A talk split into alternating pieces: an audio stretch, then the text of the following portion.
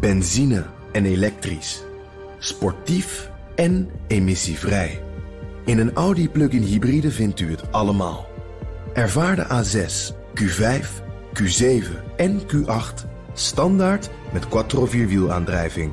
Wat u ook zoekt, u vindt het in een Audi. Audi. Voorsprong door techniek.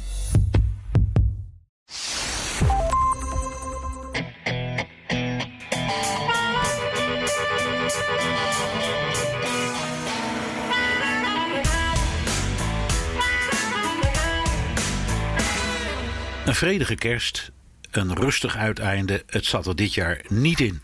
President Trump botst twee keer met zijn eigen partij. Hij sprak een veto uit over de defensiebegroting en met het corona-hulppakket wilde hij niets te maken hebben. It really is a disgrace. Maar na de kerst zette hij toch zijn handtekening. Wat schoot hij ermee op? En wat betekent het dat de krant die Trump altijd steunde nu op de voorpagina zet dat hij moet stoppen met deze waanzin? Dit is aflevering 57 van de Amerika-podcast. Mijn naam is Bernard Hammelburg in de Amsterdamse dependance van Studio Hammelburg. Ja, en ik ben eh, Jan Posma in Washington. Zo, natuurlijk zoals altijd met een uh, kopje koffie erbij. En uh, ja, Bernard, ik, ik heb de kerst doorgebracht in Paris. Zo. Dat is, uh, ja, zeker. Chic, hè? Paris, Virginia dan wel. Oh. En uh, ja, die O is wel terecht voor het plaatsje zelf. Dan. De omgeving is waanzinnig mooi. Maar Paris zelf, dat is echt uh, vijf huizen, twee boerderijen en een, en een herberg zo'n beetje. Dus geen croissantjes en geen Eiffeltoren. Maar echt wel hele mooie heuvels daar waar we uitzicht over hadden. Horse Country heet het. Er zijn ook wat wijngaarden. Daar was het wel wat koud voor. Maar we hebben daar heerlijk gezeten. En ja, ook belangrijk, de Trump en beide vlaggen die, die hingen er nog naast de kerstverlichting. En het, die waren heel eerlijk verdeeld. Ja. Dus uh, Mooi. dat was goed ja. om te zien. En was dit het noorden of het zuiden van Virginia? Ja, dit is een beetje richting het noorden. Het is eigenlijk Ja, heel ja. dicht uh, bij Washington. Ja, precies. Ja, dat is in het algemeen een redelijk liberaal gebied, omdat het eigenlijk is het. Ja, dat zijn voorsteden van Washington, hè? Ja, precies, Ja, ja. precies. Maar- dus wij, het- wij zaten net waar de stad een beetje opgehouden Ja. was. Dat uh, waren het dus een stuk mooier. Ja. Hoe, hoe was jouw week deze, ja, deze nou, kerst? Ja, de, de- de- eigenlijk, het, het was natuurlijk allemaal een beetje in mineur. Je probeert er wat van te maken in hele kleine groepjes of met je, met, gewoon met je eigen gezin. En zo, zo is het hier bij, eigenlijk bij iedereen wel een beetje verlopen. Eh, en we zijn natuurlijk ehm, ja, hier toch wel erg in de ban nu van de ruzie over het tempo van vaccineren. Dat speelt in Ja. de hele wereld. Dat is in Amerika niet anders. Waar begin je? Met wie begin je? En op welke plek? En heel leuk hoor dat eh, de vicepresident en eh, de, de president-elect al voor de camera zo'n prik hebben gehad. Maar wanneer komt de rest? Nou, een vergelijkbare discussie heb je ook. Maar het komt erop neer dat Nederland. Ja, toch eigenlijk het laatste westerse land is dat begint met vaccineren. Pas eh, na de eerste week van januari. En daar is heel veel over te doen. En nou ja, daar, daar zijn we allemaal een beetje in meegezogen in dat debat, zal ik maar zeggen. Ja, ja, ik kan het me ook wel voorstellen, moet ik zeggen. Want ik krijg hier dan de, de nieuwsalertjes van de Nederlandse media. Ook van BNR krijg ik hier ook binnen natuurlijk. En dan zie ik dat Nederland van, van Europa het laatste land is. En nou kan je zeggen, ja, een weekje eerder of later... of, of een maandje is het nu nog, geloof ik. Dat maakt allemaal niet zoveel uit. Maar het voelt toch wel anders. Ja, ik merk dat hier eh, ze zeggen in de VS ook. Ja, nee, ik, ik dacht ook steeds het maakt niet uit. Maar de deskundigen zeggen het maakt wel uit. Je, je ja. riskeert gewoon mensenlevens. En dat zal in Amerika niet anders zijn. In Amerika kijk ik elke dag op die kaart van de New York Times. Daar kun je ongeveer Ja. per dorp zien hoe het ermee gaat. Ja. Nou, dat is ook, ehm, ook daar is echt, eh, nou ja, tempo is, is van enorm belang. Hè? Dat ze die Ja. bevolking zo snel mogelijk. Wanneer ben jij in de buurt? ja, nou, dat is wel grappig, want dat is inderdaad ook zo'n de- debatje hier. Eh, eh, mensen die, ja, eh, de, de, de, de, expats, zeg maar, waar, waar val je dan onder? En dat weten we eigenlijk gewoon helemaal niet. Als ik nu zo hoor, dan is het misschien in Amerika sneller dan in Nederland, maar dat kan nog heel snel bijtrekken. Maar bijvoorbeeld ook in, in Florida, daar zitten al die, die, die snowbirds, hè, al die gepensioneerden die daar dan lekker heen gaan voor het lekkere weer, maar eigenlijk ergens anders ingeschreven staan. Of ergens anders wonen, moet ik dan zeggen. Zeggen. En nou, daar is dan discussie over van ja, mogen die dan in Florida? Moeten die dan terug naar Iowa of, of, of Illinois, waar ze ook vandaan komen?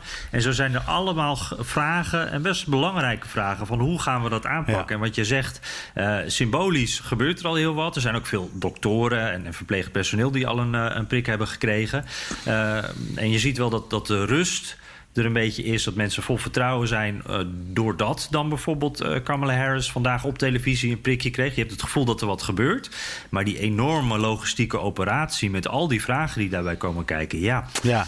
Uh, we staan nog maar helemaal aan het begin natuurlijk. Ja, nou, ik, ik, ik begin er even over precies omdat wat ik hoor eigenlijk aansluit bij mijn vermoeden. In de hele wereld hebben ze op de een of andere manier een logistiek probleem. Terwijl ook in Amerika en ook in Nederland en ook in Frankrijk en ook in Italië, overal, in, er is geen plek in de wereld waar ze niet wisten dat dit moment zou komen. En mhm. het verbijstert mij een beetje dat je hoort dat ook een toch buitengewoon efficiënte samenleving als de Amerikaanse zo knullig omgaat met zoiets als dit. Mm ja, ja. En daarbij dan de aantekening toch... Uh, we begonnen met Nederland. Uh, ja, daar gebeurt nog helemaal niks. Terwijl wij zo'n klein landje zijn en uh, waar het allemaal zo makkelijk is. Ja, maar de, de redenering in Nederland, in Nederland is... op het moment dat je begint moet het ook goed gaan. En dan moeten al die dingetjes over koel bewaren... en aanrijden met vrachtauto's en opslaan en zo... dat moet zijn opgelost. Maar goed... Mm -hmm. Uh, een, een, onderwerp waar we het over moeten hebben, Jan. Want het gaat eigenlijk, het ligt in het verlengde. Het corona, ja. Corona-hulppakket in Amerika. Uh, beide huizen waren het erover eens. Het Witte Huis was het weer eens met de beslissing. En wat gebeurt er? Donald Trump zegt op het laatste moment: ja, maar ik, ik vind niks. Daar komt het op neer. Precies. Ja, precies. Want het is wat je zegt. Uh, dat enorme pakket, 900 miljard dollar, zat zo'n hulpcheck in. Uh, eh, 600 dollar voor Amerikanen, dat was een compromis. Want uh, Republikeinen die wilden met name de, de, de hand wat op de knip houden. en er werd gedacht van, ja, dit is uitonderhandeld met het Witte Huis erbij. Steve Mnuchin, minister van Financiën, die zat erbij. Dus Trump gaat zijn handtekening zetten. Maar ja, toen kwam er een filmpje van hem... waarin hij zei, ik wil meer. 2000 dollar moet het worden voor de Amerikanen, die hulpcheck. Um, daarna niks. Waarna ook uh, in de tussentijd een, een deadline verliep voor, voor bepaalde bijstand voor mensen die werkloos waren geworden. Echt, dat raakt dus miljoenen mensen die nu een week niks krijgen. Um, en daarna tekende Trump dan zondagavond alsnog. Uh, ook wel opvallend, dat gebeurde niet voor de camera's, wat normaal uh, wel altijd het geval is. Nu werd het een mededeling via tekst. maar daarbij eiste hij ook dat het congres alsnog die, die cheque zouden verhogen. Dat het nog, alsnog van 600 dollar naar 2000 dollar zou gaan. En nog wat andere dingen, ook een onderzoek naar verkiezingsfraude. En, en nou, nog wat dingen waarvan Trump zegt dat gaan ze nu doen. Maar waarvan we eigenlijk helemaal niet weten of dat echt gaat gebeuren. En ja, Bernard, terwijl wij praten. Uh, dat is uh, ja, dinsdagavond laat in Nederland. Uh, is de Senaat daar volop over aan het praten. Al uren over aan het praten. En nou ja, zitten ze nog behoorlijk politiek gezien in de knoop ja, daarover. Maar, de Republikeinen hebben geen zin in. Nee, maar laten we, laten we even kijken wat de, de, de, opmerkelijke feiten zijn, het rijtje feiten in deze zaak. Er is een overeenkomst, daar is iedereen het over eens. De twee, de twee onderdelen van het parlement en uh, de president. Op het laatste moment zegt de president: Ik heb er nog over nagedacht, ik vind het niet goed. Uh, er gaat allemaal uh, hulp naar ontwikkelingslanden en naar leegstaande theaters in New York. en naar de Palestijnen. En hij had zo'n heel lijstje van dingen waar hij zich over ergert.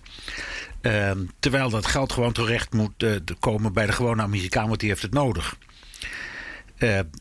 Nou, mijn eerste reactie was: het is helemaal nog niet eens zo'n onsympathieke gedachte, laten we eerlijk wezen. nee, helemaal niet, nee hoor.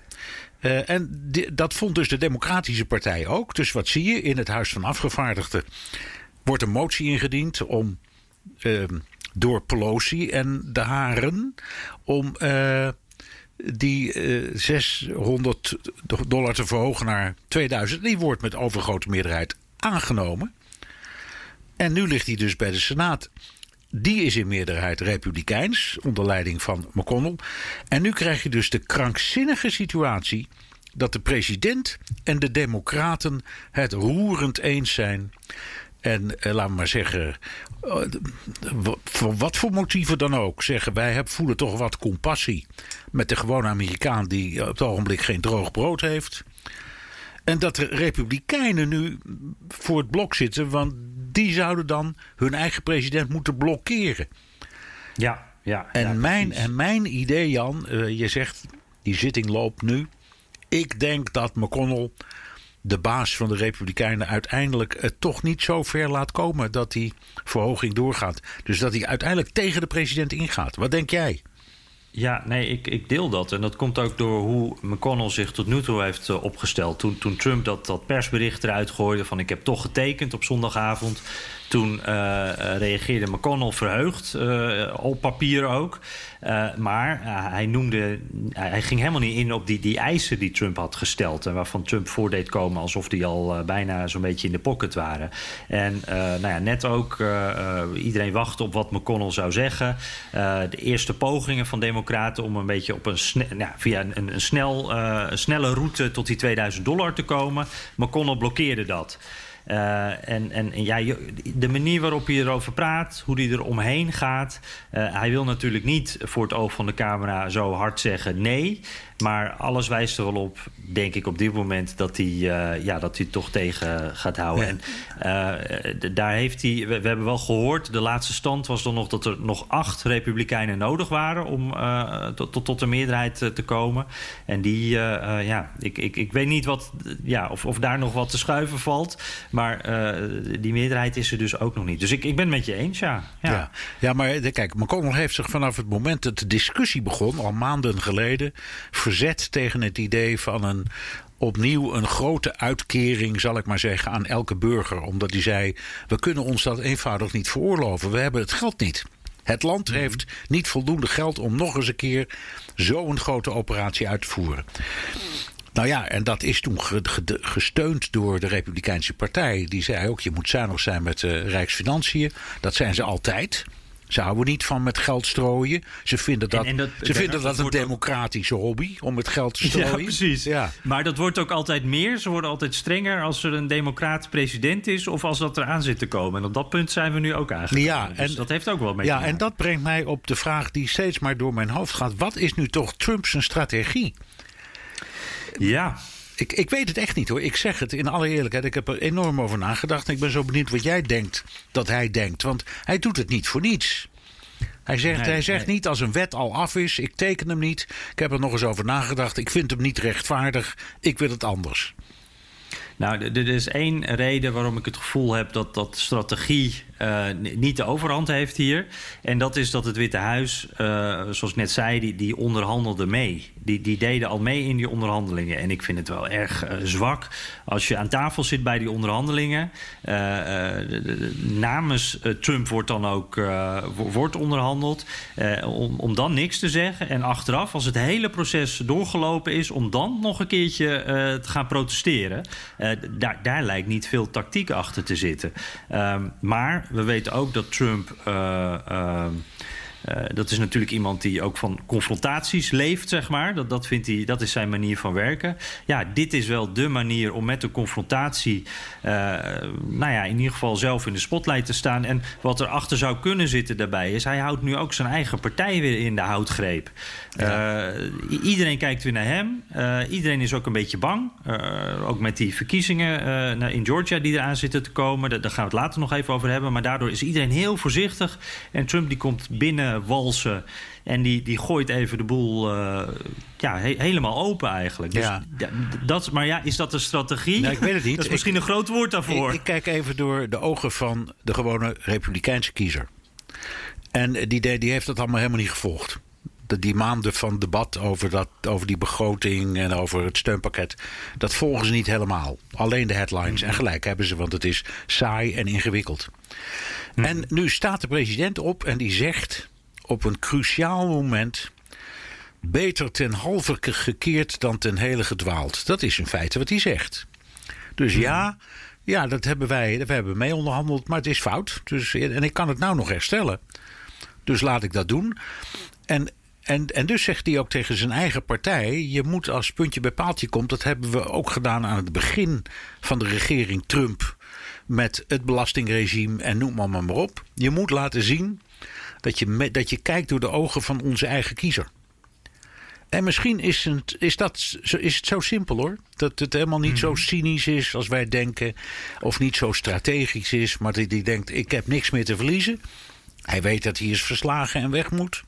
Dus laat ik nog maar een keer aan die Republikeinse kiezer laten zien dat ik weet waar de noden zitten. En het signaal aan mijn eigen partij geven dat ze dat niet uit het oog moeten verliezen. Dus, dus misschien, misschien is het helemaal niet zo politiek als wij het nu maken. Nou, hij heeft natuurlijk wel, eh, wat jij nu beschrijft, dat is iets wat hij als geen ander aanvoelt. En die, die voelsprieten in, in, in, eigenlijk in de maatschappij, maar ook in zijn eigen achterban. Hij voelt dat echt uh, perfect aan natuurlijk. En ik denk wel eh, inderdaad wat je zegt, dat, niet, die mensen volgen het allemaal niet op de voet. En wat ze meekrijgen is, Trump die houdt het tegen, want Trump wil een hoger bedrag. En dat gedeelte over Trump uh, onderhandelde ook mee, of het Witte Huis onderhandelde mee, dat komt denk ik inderdaad niet door. Maar ik heb er toch wel een, een beetje cynisch gevoel bij hoor, omdat het, het toch wel een beetje uitziet alsof Trump dus dit zijn beloop heeft laten gaan.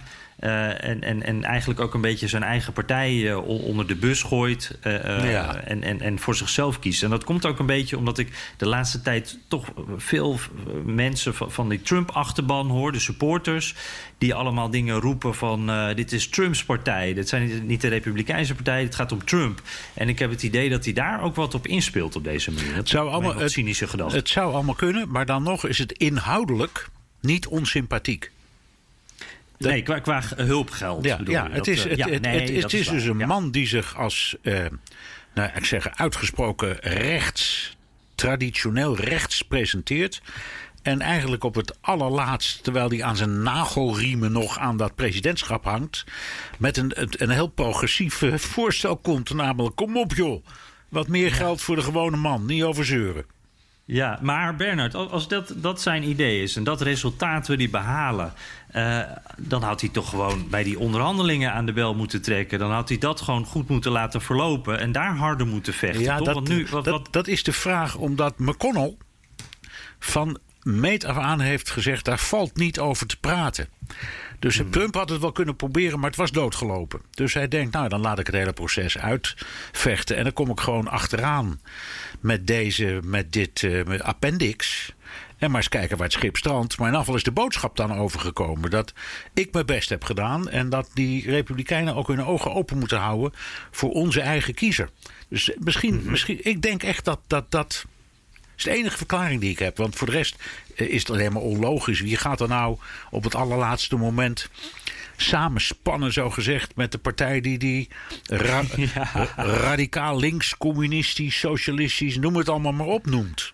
Dat is raar. Ja, ja. En toch doet hij. Bernie Sanders staat het nu te verdedigen. Dus uh, dat is inderdaad... Uh, ja. ja, ja, Maar uh, toch nog één, even één keer hoor. Want ik, ik vind het gewoon zo bizar dat de man die zichzelf de beste dealmaker ter wereld noemt... dat was een van zijn verkiezingsargumenten. Ik ga die deals maken. Dat hij dan bij die onderhandelingen er gewoon ja, er gewoon niet bij is. Uh, met zijn hoofd niet. En, en, en dan achteraf gaat zeggen: het was niet goed. Ik, nou, het, het gaat er bij mij toch niet. Daar zit dus dan volgens mij ook wat uh, onkunde in. Uh, niet met die systemen die er bestaan willen werken. En als outsider denken: met één slag op de tafel kan ik het helemaal veranderen. en dan, dan krijgen we toch een beetje chaos. Ja, maar in dealmaking werkt het wel eens zo hoor. Dat er aan, aan een deal wordt gewerkt. Iedereen tekent, of vroeger toen dat nog kan, gaf elkaar een hand. En dan als het, als het helemaal klaar was, dan kreeg je zo'n Columbo-momentje. Dat een van de partijen zich bij, in de deuropening nog even omdraaide en zegt. Ik denk er nog eens over na. Kunnen we het artikel zoveel toch niet nog even aanpassen? Ja, dus ja, oh, dealmakers doen dit wel eens. Dus ook daarin past het wel.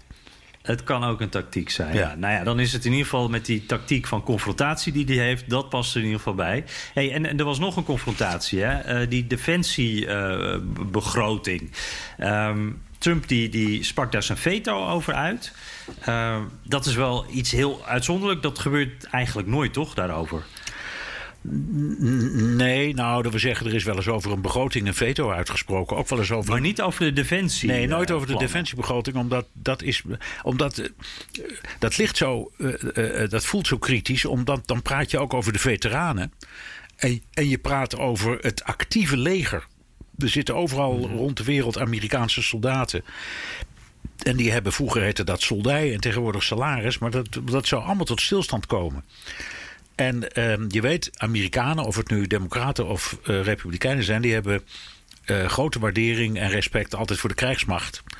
Dus daarom ligt dit allemaal zo moeilijk. Het is niet alleen maar welke wapens kopen we en welke fabriek gaat nog meer verdienen aan de nieuwste raket. Het gaat ook over het in stand grootste deel is salarissen in de Amerikaanse defensiebegroting. Dus het is heel lastig. En überhaupt, Trump is geen veto-president geweest, hè? Uh, nee. Hij heeft er maar negen uitgesproken in, in, in die vier jaar. Obama en Bush beide twaalf, maar goed, die zijn dan twee keer zo lang geweest. Um, en deze wordt uh, naar alle waarschijnlijkheid ongedaan gemaakt door beide huizen. Dat, ja, dat want is... het huis hebben we nu gehad hè, als wij spreken. Ja. En de Senaat die gaat er als wij spreken uh, waarschijnlijk uh, morgen of, of ergens deze week over praten. Ja, precies. En ik ben er bijna zeker van dat de Senaat dan heb je dus twee derde van de stemmen nodig hè, voor zo'n veto override. Daarmee maak je een veto uh, ongedaan. En uh, dat gaat gebeuren. Uh, en dan is hij uitgepraat. Dan kan hij verder niks meer. Ehm, dus ja, dat, dat is wel een hele uitzonderlijke. En ook de achtergrond. Ehm, want ja, waarom spreekt, zijn, de, spreekt de president zijn veto uit over de defensiebegroting? Dat was een rare. Uh, ja, precies. Ja. En in feite, als ik het allemaal. Uh, hij, hij, noemde allerlei dingen, hè? Uh, nou, noem eens wat. Ja, die, die militaire bases die, die vernoemd naar, zijn naar zuidelijke burgeroorloghelden. Oh ja. Dus, de, de, mensen die zeg maar voor slavernij vochten. Ja, dat, ja, dat wil, hij wil niet dat die hernoemd worden. Nee, nee. Dat, dat is echt zo'n zo'n achterban-ding. Hè? Dat, dat, dat leeft. Dat is zo'n cultuuronderwerp waar, waar, heel veel gevoel bij komt kijken. Zeker. Juist bij en, zijn en, achterban. En ook dat speelt bijvoorbeeld in Nederland. Hè? Dat hele beeldenstormgedoe op het ogenblik. Van, Mhm. mm -hmm. Dat je. Dat je uh, nog eens naar je eigen geschiedenis kijkt. en dan besluit dat uh, Michiel de Ruiter eigenlijk geen held was. maar misschien wel een schurk. Nou, dat zit, mm. dat zit door dat denken ook heen. Dus al die mensen die in het, in, in, tijdens de burgeroorlog dan helden waren. waren misschien wel moordenaars. En, en dus ja. heb je die hele discussie over het, het, het, uh, het veranderen van de naam van allerlei bases. En daarvan zegt Trump, joh. Hou eens op, je moet de geschiedenis niet herschrijven. Het is wat het is. En daar is hij heel erg uh, fel op. En wat, ja, wat dat is echt ook een links-rechts onder, onderwerp. Ja. Hè? Dus dat is wel slim. Ja. Uh, en dan waren er ook nog de, die uh, restricties op het terugtrekken van troepen, bijvoorbeeld uit Europa. Trump zegt van nou, daar wil ik helemaal niet in beperkt worden. Dat moet gewoon volle bak kunnen. Ja. En uh, ook nog een beetje een vage vond ik dat. Ik ben benieuwd wat jij ervan vindt. China en Rusland winnen erbij als we de, dit plan doorzetten, als we deze begroting doorzetten. Want ja, daar kon ik niet zoveel mee. Nee, ik ook. Wat vond jij ervan? Ik, ik ook niet. Um... Dat, maar dat is, er zijn allerlei verhalen over hoe technisch dit is. En of er wel voldoende aandacht wordt besteed aan uh, cyberoorlog. Uh, en uh, de, hoe het zit met het verzet tegen bijvoorbeeld de ontwikkeling van die Chinese handelsroutes. allemaal dingen die er doorheen spelen en waar Trump en de zijnen hun gedachten over hebben. En hij vindt dat dat niet voldoende zijn weerslag vindt in de wijze waarop het land zich militair te weerstelt. Nou, daar heeft hij misschien ook nog wel een punt hoor. Dat is best een interessante discussie. Maar het gaat nu in de eerste plaats gewoon om het vrijmaken van het geld. Ja. Ja, en dan heb je, en dan heb je um, dat iets wat er niet in staat en waarvan hij zegt dat had wel, ja. dat had wel gemoeten. Dat is ook een aparte. En, en dat is, hoe noemen ze dat? Sectie 230. Ja, precies. Dat, dat uh, beschermt uh, de, de techbedrijven, de social media bedrijven zoals Twitter en Facebook te tegen rechtszaken. En dat, dat gaat dan om rechtszaken over de content die gebruikers plaatsen. Dus als ik iets op Twitter zou zetten, uh, dan kan Twitter daar niet voor worden aangeklaagd door een, door een partij. Nee. En dus dat is eigenlijk een bescherming voor die social media, voor die techbedrijven. En, en Trump die zit natuurlijk juist, die gaat altijd flink op het orgel als het om, om Facebook en Twitter gaat. Want die vindt ze veel te links. En zegt dat ze eigenlijk te, te kritisch, ja, te anti-conservatief zijn tegen hem. Dus hij wil ze aanpakken. Ja, en, en nou, die, die, die wet, die, die, dat, dat, die dan 230 wordt genoemd, die dateert eigenlijk uit de, uit, de, uit de jonge jaren van het internet. Die is al uit de jaren 90. En, Mhm. en het hele idee was, je kunt, je kunt een website bijvoorbeeld niet verantwoordelijk, of, of, of een, eh, een, een, een provider, kun je niet verantwoordelijk stellen voor alle inhoud die daarop komt. Dat, dat zijn degenen die die inhoud erop zetten. Dus, de, dus Facebook en, en Twitter zijn geen, geen uitgevers, maar platforms. Ja, precies. Ja, en- Geen inhoudelijke bemoeienis. Nee. En dat doen ze toch, af en toe. Mhm. Maar ja, dan zeggen zij, bijvoorbeeld, ze hebben, de- daarom is Trump zo woest. Ze hebben een paar keer ingegrepen bij tweets van hem. Of verwijderd, of er zo'n vinkje bij gezet van pas op, deze inhoud klopt niet. En hij heeft het gevoel dat ze dat met hem meer doen dan met wie dan ook. En dat dat dus inderdaad politiek is gemotiveerd. Ja. En, en, de, cons- En- de consequentie daarvan, zegt hij, ja, maar dan moet dus in notabene in de defensiebegroting een, eh, paragraaf komen die over dit onderwerp gaat. En Zie jij de logica daarvan? nee, nou, ik zie de koppeling niet. Nee. Nou is het in Amerika niet ongebruikelijk dat je bij eh, wetten allerlei andere onderwerpen daaraan toevoegt, hè, als amendementen. Dus je kunt een, een, een wet maken over eh, de defensiebegroting en daaraan vastkoppelen dat de varkensstapel in Iowa moet worden vergroot of verkleind. Dat kan, hè, volgens het Amerikaanse systeem. En dan heeft de president het middel. Sinds eh, de regering Clinton is dat na een lang gevecht is dat zo vastgelegd dat de president als een, onderdeel van zo'n van zo'n wet niet bevalt, dat hij dat onderdeel dat hij alleen over dat onderdeel zijn veto kan uitspreken. Dat heet een line item veto. Ehm, dus laten we zeggen, er stond iets in over eh, dit onderdeel. Namelijk dat, ehm, dat stond er wel in. En er stond dat dat koste wat kost gehandhaafd moet worden. En dat de overheid zich nooit mag bemoeien met internetbedrijven, ik noem maar wat. Dan had Trump heel makkelijk kunnen zeggen: dan spreek ik mijn ve- veto uit over dit ene onderwerp. Maar hij doet nu het omgekeerde. Hij zegt: ik spreek mijn veto uit tegen een wet omdat er iets niet in staat. Ja. Ja, en dat, Ja. dat is een hele aparte en een interessant gevecht. En naar mijn idee heeft, hebben de beide huizen gelijk. Dat ze zeggen, ja, maar dit gaan we niet laten gebeuren. Maar het onderwerp op zichzelf is best interessant. Want die discussie over hoe groot eh, is de verantwoordelijkheid van eh, de sociale media... die is behoorlijk... Ik vind dat eh, een fascinerende eh, discussie. En we hebben het al vaak over gehad. Het is, ik vind, ik vind die sociale media ook vaak open riolen. Iedereen gooit alles er maar in. Eh, tegelijkertijd zeggen de voorstanders, daar hoor jij zelf ook toe, ja, maar het is ook wel een geweldige bron van informatie en uitwisseling van gedachten. En er komen er ook steeds meer bij, hè? Eh, Ja, bij ja. die, zoals eh, Parler, vertel, wat is dat? Jij vertelde mij Ja. van de week daar iets over en ik had er nog nooit van gehoord zelfs. Ja, nee, het, eh, eh, ik, dat is een, een ontwikkeling die ik dan daarbij wel weer interessant vind. Want eh, nou ja, dit, op dat punt, laat ik ermee beginnen. Dat, dat, dit onderwerp klinkt, dat, dat hele sectie 230, dat klinkt niet zo sexy. Maar dit is wel echt iets waar Amerikanen, conservatieve Amerikanen, zich echt druk om maken. Dit is een soort onderdeel van, van die culture war ook weer. Van Silicon Valley is tegen ons conservatieven. En wij mogen niet zeggen wat we willen op Twitter of op Facebook, want we worden allemaal eh, gecensureerd. En eh, nou ja, ze zien dan ook eh, die, die fact-checkjes van Twitter, zien zij ook als censuur. En zij zoeken dus alternatieven daarom voor, voor die bekende grote social media. En een daarvan is Parler. Ehm, en eh, ik hoorde laatst trouwens iemand zeggen parlay, maar ik hoorde verreweg de meeste Amerikanen parler ervan maken. Het is eigenlijk een soort Twitter voor, eh, nou ja, voor conservatieven, want er zitten heel veel eh, meer rechtse mensen op. En daar mag je meer. De, de regels zijn er minder streng. Vrijheid van meningsuiting is, is daar een, een, een, groter goed. Dus mensen roepen daar gewoon wat ze willen.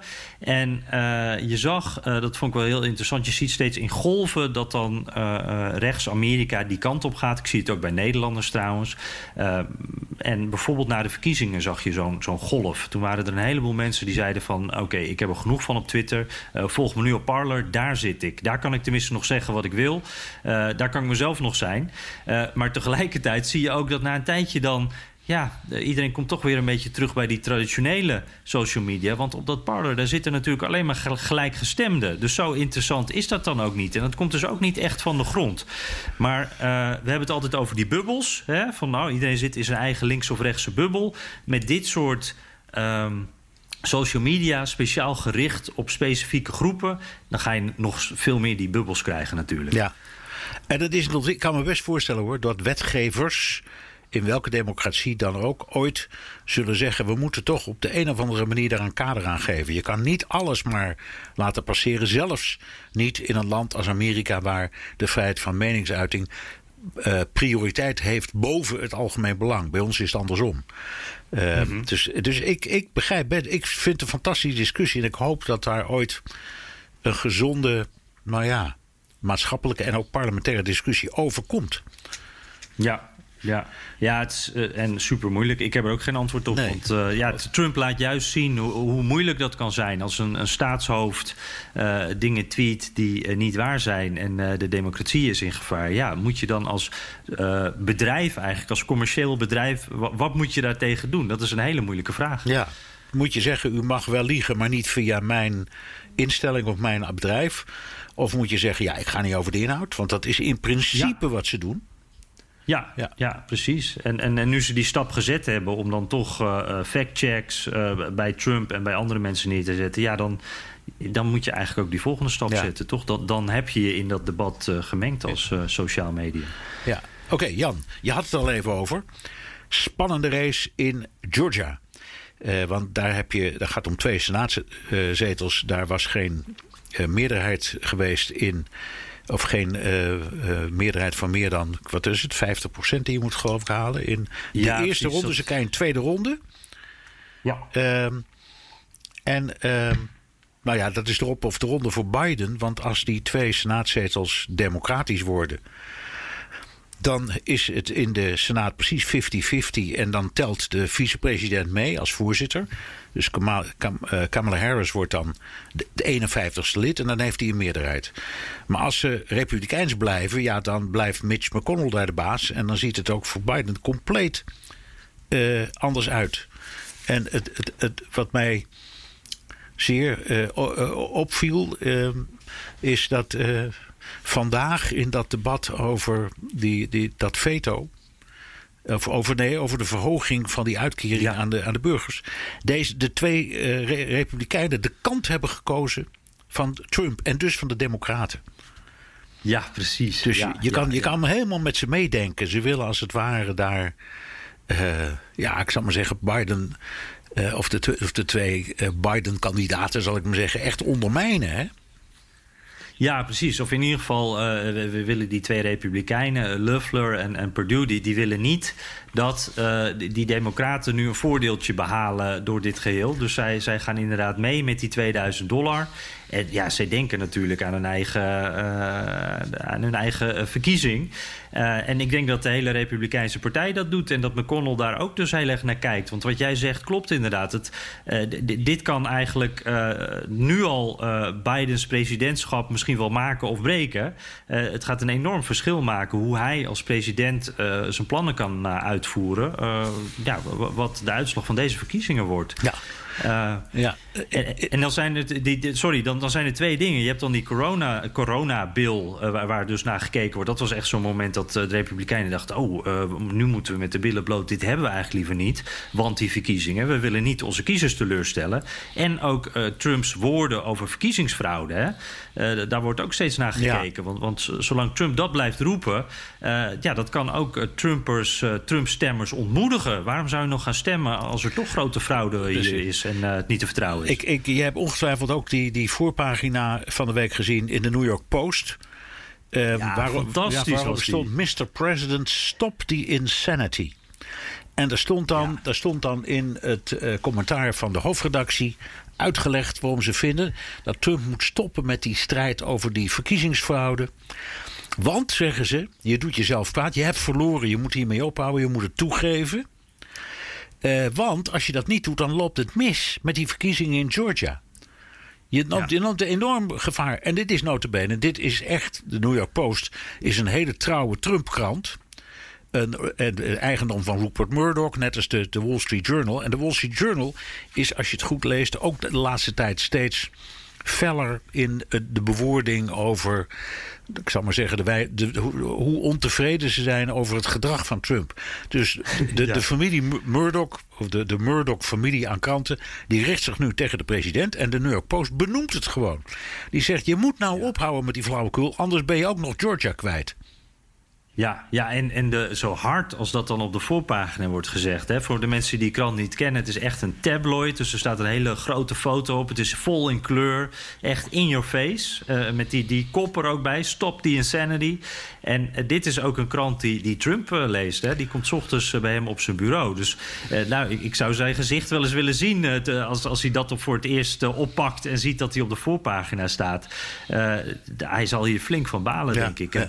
Ik, ik, moet ook meteen wat je noemt de Murdochs. Uh, moet denken aan een uitspraak die ik altijd wel heel mooi vind.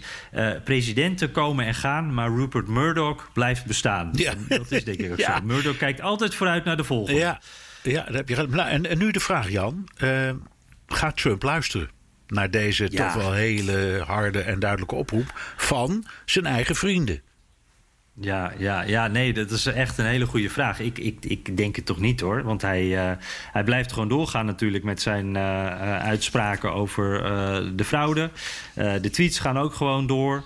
Uh, hij, hij, is vandaag ook nog weer via Twitter uh, boos op zijn uh, partijgenoten die hem daar niet genoeg in steunen, zegt hij.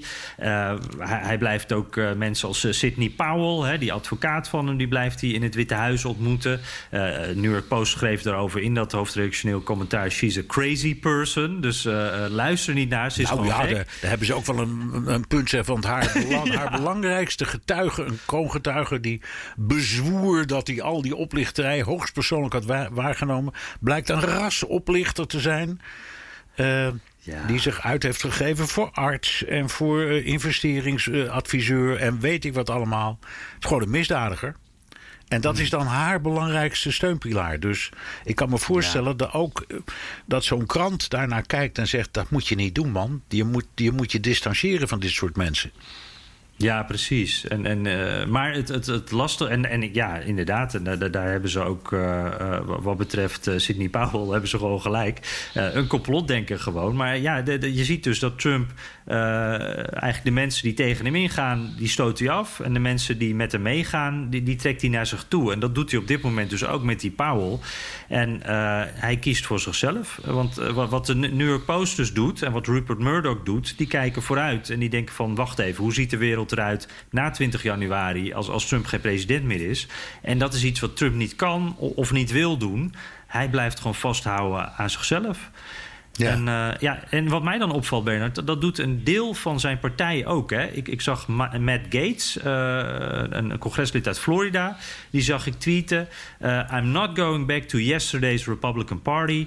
This is Donald Trump's party. En dat laatste in grote letters. Dus een deel van zijn partij uh, misschien is dat een klein gedeelte, want de rest houdt zich een beetje stil. Maar die blijft dus, er blijft een deel gewoon achter ja, staan. Hè? Ja, ja, ja.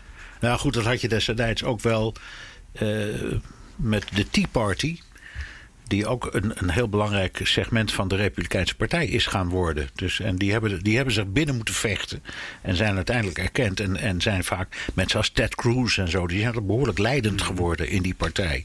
Dus dit is een ja. interessante richtingenstrijd. En dan no, nog iets, Jan, wat mij.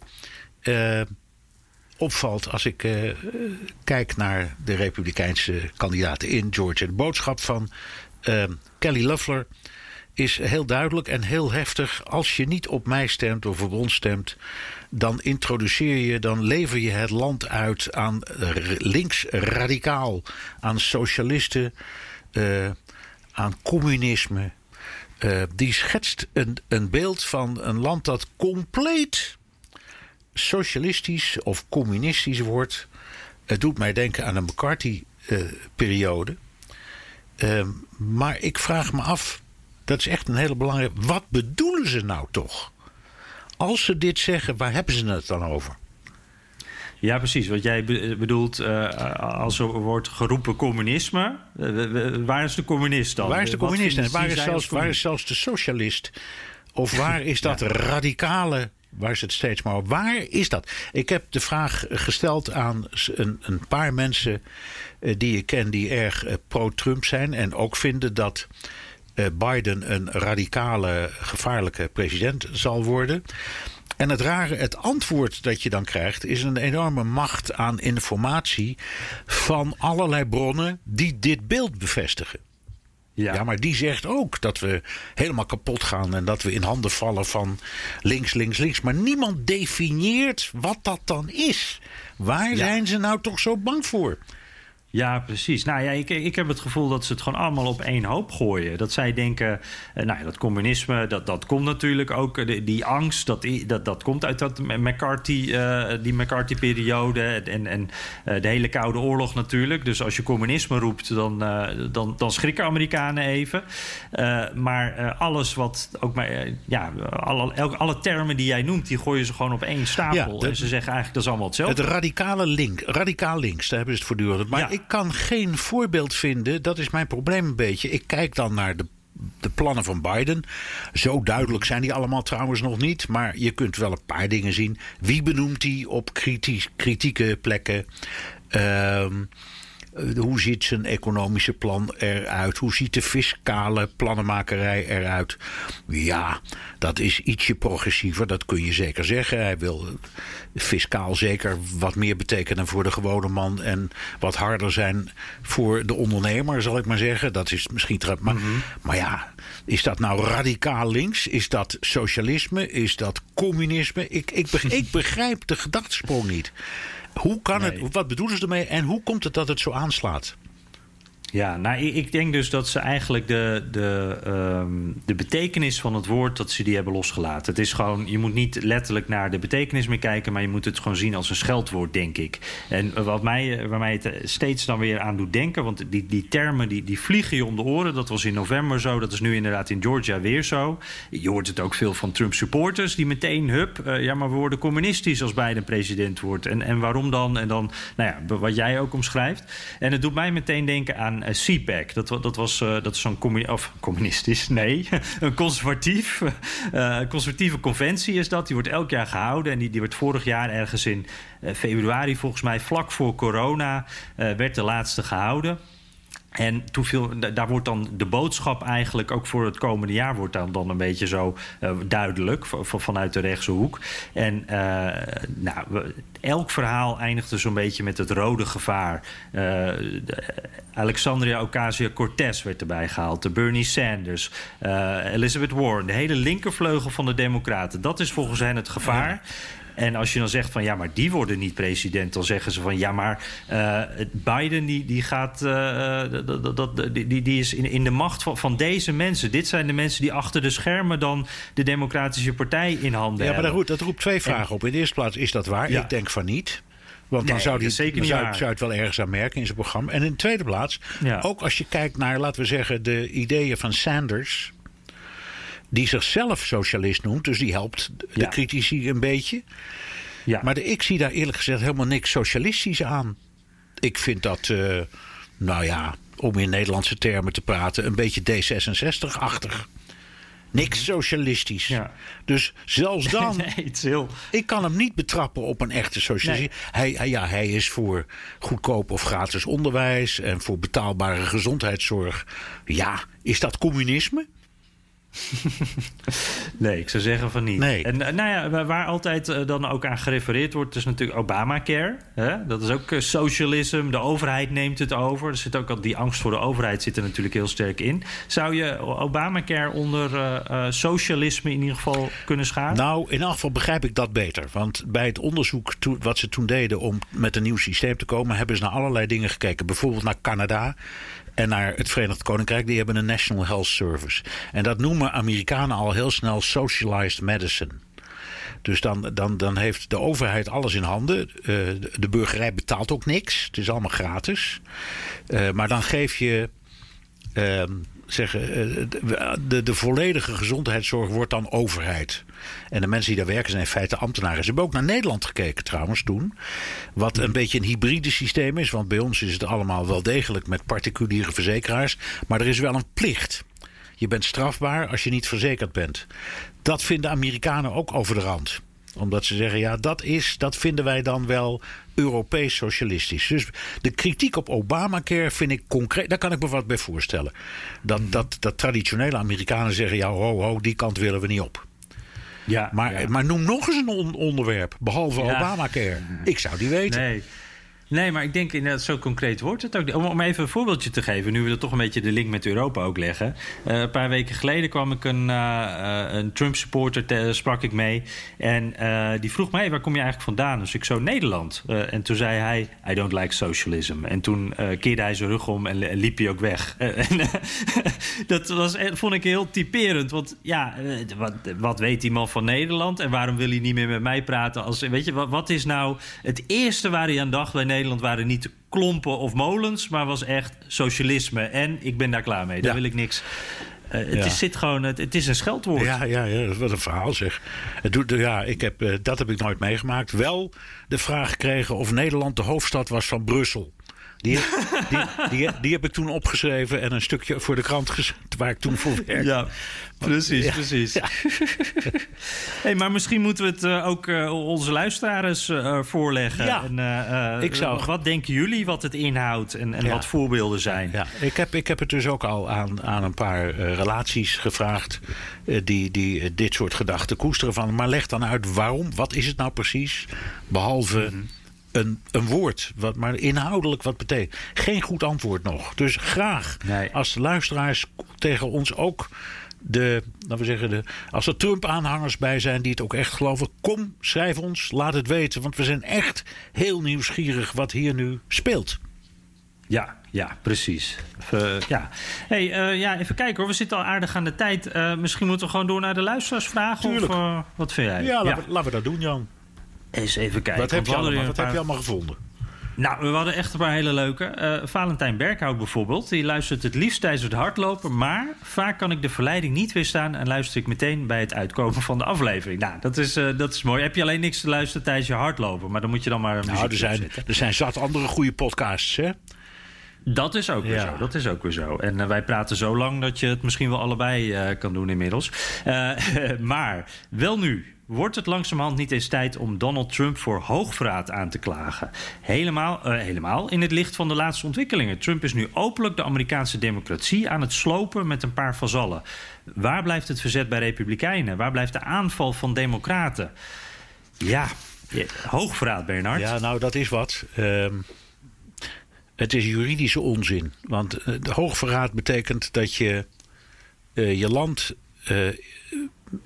in gevaar hebt gebracht door op de een of andere manier informatie te verstrekken of hulp te verlenen aan je vijand. Dat is hoogverraad. Dus dat betekent dat je, dat je aantoonbaar uh, bijvoorbeeld, ik, er speelt nu die hele grote kwestie over die cyberaanval. Als blijkt -hmm. dat Trump op de een of andere manier, of mensen van Trump op de een of andere manier contact hebben gehad met uh, de mensen in Rusland die dit allemaal hebben opgezet, dan zit je dicht bij hoogverraad. Voor de rest, maar wat Valentijn bedoelt is dat hij vindt dat uh, Trump zich niet, zich niet gedraagt in het belang van het land. En als dat maar ver genoeg gaat, kun je hem dan op een bepaald moment niet aanpakken. Hm, ja. dat, ik denk dat hij dat bedoelt. Uh, ja. En de vraag is of dat kan. Nou ja, daar wordt over nagedacht. En de meeste mensen zeggen nou. Dat zou best eens kunnen als hij geen president meer is. In elk geval op staatsniveau. Zoals het proces dat loopt wegens belastingfraude in New York. Dat zijn concrete dingen. Uh, maar uh, hoogverraad omdat je. Uh, omdat je beweert dat Biden de verkiezingen heeft gestolen. Nee, dat, houdt geen, uh, dat snijdt geen hout, helaas. Kan je niks en, en Bernard, als we een beetje zo uh, theoretisch, hypothetisch gaan kijken... Uh, zou dit, dit zou misschien een reden voor impeachment kunnen zijn... maar ja, heeft, is niet zo praktisch natuurlijk. Maar zou, ja, wat denk je, zou dat technisch... Dat kan nooit qua tijd ook natuurlijk. Het, je kan het nooit tijdens het presidentschap doen. Want dat, dat, daar heb je gewoon geen tijd voor. Uh, de, 20 nee. januari is hij weg. Nee, en dan dat, zou er nog het nee, 25e amendement zijn. Zijn dat dan theoretisch... Nee. Nee, ik denk niet dat, het, dat je een persoon die niet meer in functie is... Uh, het onderwerp kunt maken van een afzettingsprocedure... want hij is al weg. Nee, maar uh, nu, voor 20 januari. Oh, als Valentijn zou... zegt van wacht even, ja, dit gebeurt nu, we willen er nu wat aan ja, doen. Wat zijn dat... Theoretisch kan dat, dan moet je de articles of impeachment instellen. Maar dat kan in een uur, bij wijze van spreken. Ja. Het Huis van Afgevaardigden kan dat in een uur doen. En dan komt het. Moeten ze het alleen wel eens zijn? Ja, en dan, komt, dan moeten ze het eens zijn. Maar gesteld dat ze een meerderheid daarvoor hebben, dan kan dat. En dan gaat het naar de Senaat. En die wordt dan rechtbank. Nou, onder de huidige samenstelling eh, kom je daar niet ver mee. Want ik denk dat dan McConnell eh, meteen met een voorstel zou komen, een motie die de meerderheid heeft van alle senatoren om deze procedure te beëindigen. Dat kan. Mm -hmm. uh, maar het kan ook dat die in behandeling wordt genomen. En dan is het weer de vraag: is het onder, het, onder de huidige Senaat of is het met de nieuwe? En we weten nog niet ja. of die een meerderheid heeft of niet. Want dat, die, die, die, dat weten we op de 16 januari. Dat is nog steeds op tijd voor de 20ste. Dus ja. helemaal theoretisch, theoretisch, theoretisch, ja, zou kunnen. Ja, alleen niemand heeft er belang bij. Niemand heeft er belang bij, nee. Want iemand die, nee. iemand die is verslagen in een verkiezing, waarom zou je die afzetten? Ja, precies. precies. Ja. Uh, nou, uh, Joachim van der Knijf uh, die zegt: Ik luister altijd met veel plezier terwijl ik de kranten doe. Uh, ik ben 14 jaar en begrijp dus soms niet helemaal wat jullie bedoelen. Zouden jullie bij moeilijke onderwerpen het soms iets duidelijker kunnen toelichten, zodat ik het ook begrijp? Verder grote complimenten over jullie kundigheid en fijne stem. altijd blij als er een nieuwe aflevering is. Ja, ik, ik, ik moet zeggen, Bert, ik snap Joachim wel een beetje. Ik ook. Toe, wat, laat ik eerst eens zeggen, wat ben ik er trots op dat Joachim met zijn 14 jaar een doet. Uh, zoals wij vroeger ook. Uh, ja, en, dat hij, en, en, dat hij dan uh, de moeite neemt om naar iets ingewikkelds te luisteren. als een uur lang praten over Amerikaanse politiek en cultuur. En ga zo maar door. Bravo en dankjewel. Ik ben trots op deze luisteraar. En natuurlijk heeft hij gelijk. Ja. We gebruiken vaak ja, moeilijke begrippen. We hadden het nu net weer over impeachment. Eigenlijk moet je even uitleggen wat, zo, wat dat dan is. We gebruiken inderdaad wel snel uh, onderwerpen. En uh, er is een stelling in de journalistiek dat je nooit kennis mag veronderstellen bij je luisteraar, kijker of lezer. Je moet altijd zo duidelijk zijn dat ook iemand die het niet precies weet, uh, het toch begrijpt. En ik trek, ja. ik trek het me dus aan. Dus Joachim, wij doen ons best. Ja, we gaan erop letten. En mocht je nou nog dingen tegenkomen waarvan je, komen waarvan je echt denkt van... Nou, ik snap hier helemaal niks van, uh, stuur ons dan nog een mailtje. Dan uh, nemen we het daarna nog een keertje mee. En inderdaad, uh, superleuk dat hij luistert. Ik heb vroeger het NRC rondgebracht. En toen had ik altijd muziek op mijn Discman. En dat is dus, was een stuk lichter dan podcast, moet ja. ik zeggen. Ja, ik, ik, ik, ik, ik had een, liep een rondje voor het Parool in Amsterdam. En toen had je al dat soort apparatuur nog niet. Dus... ik, ik moet, ik, ja, je zat met je eigen stem in ik moest, ik moest het mezelf doen, ja. ja, precies. Ook een podcast. Ja. uh, Anwar Bank. Uh, in podcast nummer 55 geven jullie aan dat de reden van Trump om de verkiezing als frauduleus te bestempelen is om een route naar het Witte Huis te blijven houden. Uh, zo luisterend naar deze en eerdere aflevering kwam er een alternatieve theorie bij mij opborrelen. Een terugkerend thema is dat Trump slecht tegen zijn verlies kan en dat hij zichzelf als een geboren winnaar ziet. Heeft Trump de bui gewoon niet al zien hangen en heeft hij het narratief van fraude de wereld ingegooid om het aanstaande verlies goed te kunnen praten? Uh, en dan nog in het kader van de psych psychologie van de koude grond. Voor wie doet hij dit? Is dit mogelijk meer voor zichzelf dan voor zijn achterban? Joh, joh, ja. moeilijk zeg. Uh, ik weet niet. Nou, mijn eerste reactie is... hij heeft dit altijd gedaan. Want ook in de verkiezingsrace van 2016... had hij het al voortdurend over het ingebakken, de ingebakken fraude in het systeem. Ja, en uh, de, ook de voorverkiezingen ja. bij de Republikeinen zei hij ook al: This is rigged. Ja. Dus uh, elke verkiezing waaraan hij ja, heeft meegedaan, dus hij zegt hij van tevoren dat het niet eerlijk nee, is. Dus, dus hij is, je kunt zeggen, hij is heel consequent, maar wel al heel lang. Dus het is niet nieuw. Alleen, het heeft nog nooit zo'n grote betekenis gehad als nu. Omdat het nu gaat over het presidentschap zelf. Dat hij heeft verloren en waar hij zich niet meer neer wil leggen. Uh, dus dat idee van dat het systeem niet deugt, ja, dat is gewoon een vast thema wat hij altijd al heeft gebruikt. Dus ja. heeft hij de bui zien hangen? Ja. Want hij ziet hem altijd hangen. Hij zegt alle verkiezingen zijn fraude. Dus dat begrijp ik Ja. wel. Dus daar ben ik het wel mee eens, eigenlijk. Ehm, Ja. En dat hij niet tegen zijn verlies kan en dat hij graag wint, ja, dat, dat zegt hij zelf ook. In een interview met Chris Wallace voor Fox News heeft hij dat ook gewoon toegegeven. Ik kan niet tegen verliezen, daar heb ik iets, heb ik een hekel aan. En ik weet ook niet of ik mijn verlies ga toegeven als het ertoe komt. Dus het, hij is er niet geheimzinnig over. Nee, precies. Maar ik, ik inderdaad, ik, ik denk ook wat Anwar zegt. Ik, ik denk dat ook wel eens hoor. Want eh, Trump die eh, beperkt zich niet alleen tot verkiezingen. Eh, de media zijn ook allemaal tegen hem, zegt hij. Rechtbanken zijn ook allemaal tegen hem. allemaal tegen hem. Zijn eigen partij nu ook weer. Die keert zich ook weer tegen hem. Het is, eigenlijk is hij altijd, maakt hij van zichzelf een soort underdog die vecht tegen de wereld. En dat is nooit anders geweest. Nee. Vroeger eh, ging Ja. het eh, dan om eh, guld, schuld, hoe noem je dat? Mensen die geld van hem kregen. En nu, ja, nu is de hele wereld. Ja, nou, maar er zit ook wel iets in van het rechtlijnig denken van iemand. Want hij heeft wel, een, hij heeft wel visie, dat kun je hem niet ontzeggen. En hij, dat had hij ongetwijfeld ook als onroerend goedmagnaat. En er gaan dingen mis en er gaan dingen goed, dat begrijpen we wel. Maar hij kan niet tegen mensen die hem tegenspreken. En uiteindelijk heeft, is hem dat opgebroken. Want ik denk dat een groot deel van zijn verlies te wijten is aan zijn eigen weigering om te luisteren naar mensen die verstandig zijn. Als hij dat had gedaan, had je een vette kans gehad dat hij verkiezingen gewoon had gewonnen. Ja, dat denk ik ook. Ik denk dat dat echt, eh, als hij eh, sowieso meer naar mensen had geluisterd Ja. tijdens zijn presidentschap, dan, waren, dan was het veel succesvoller Ja, dan had hij die, die, dan had hij die plaats in de geschiedenis gekregen waar hij zelf zo naar snakt. Ik denk dat het echt had gekund. Ja. Nou, maar dat is eh, op zich eh, een aflevering eh, die we nog kunnen vullen. over die analyse. Dat gaan we ook vast nog wel doen. Maar laten we bij deze, dank Anwar, laten we bij deze afronden, Bernard. Deze aflevering van de podcast. Ja, heb je nog recensies, Jan? Ja, ik heb, ik heb er eentje, die, die pak ik er even uit. Die vond ik wel leuk hoor. Die kwam via Twitter van Gerard Hollandese. Of Hollandaise.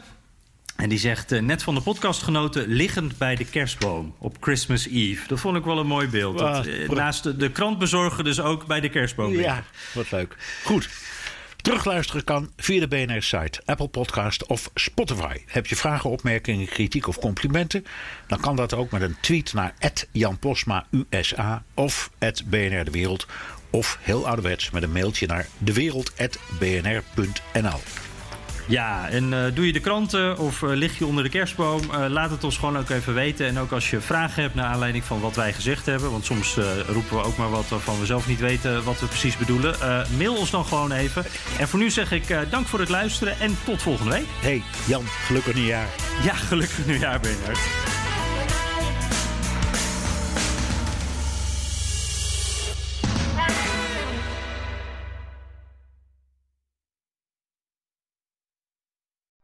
Benzine en elektrisch. Sportief en emissievrij. In een Audi plug-in hybride vindt u het allemaal. Ervaar de A6, Q5, Q7 en Q8 standaard met quattro vierwielaandrijving. Wat u ook zoekt, u vindt het in een Audi. Audi. Voorsprong door techniek.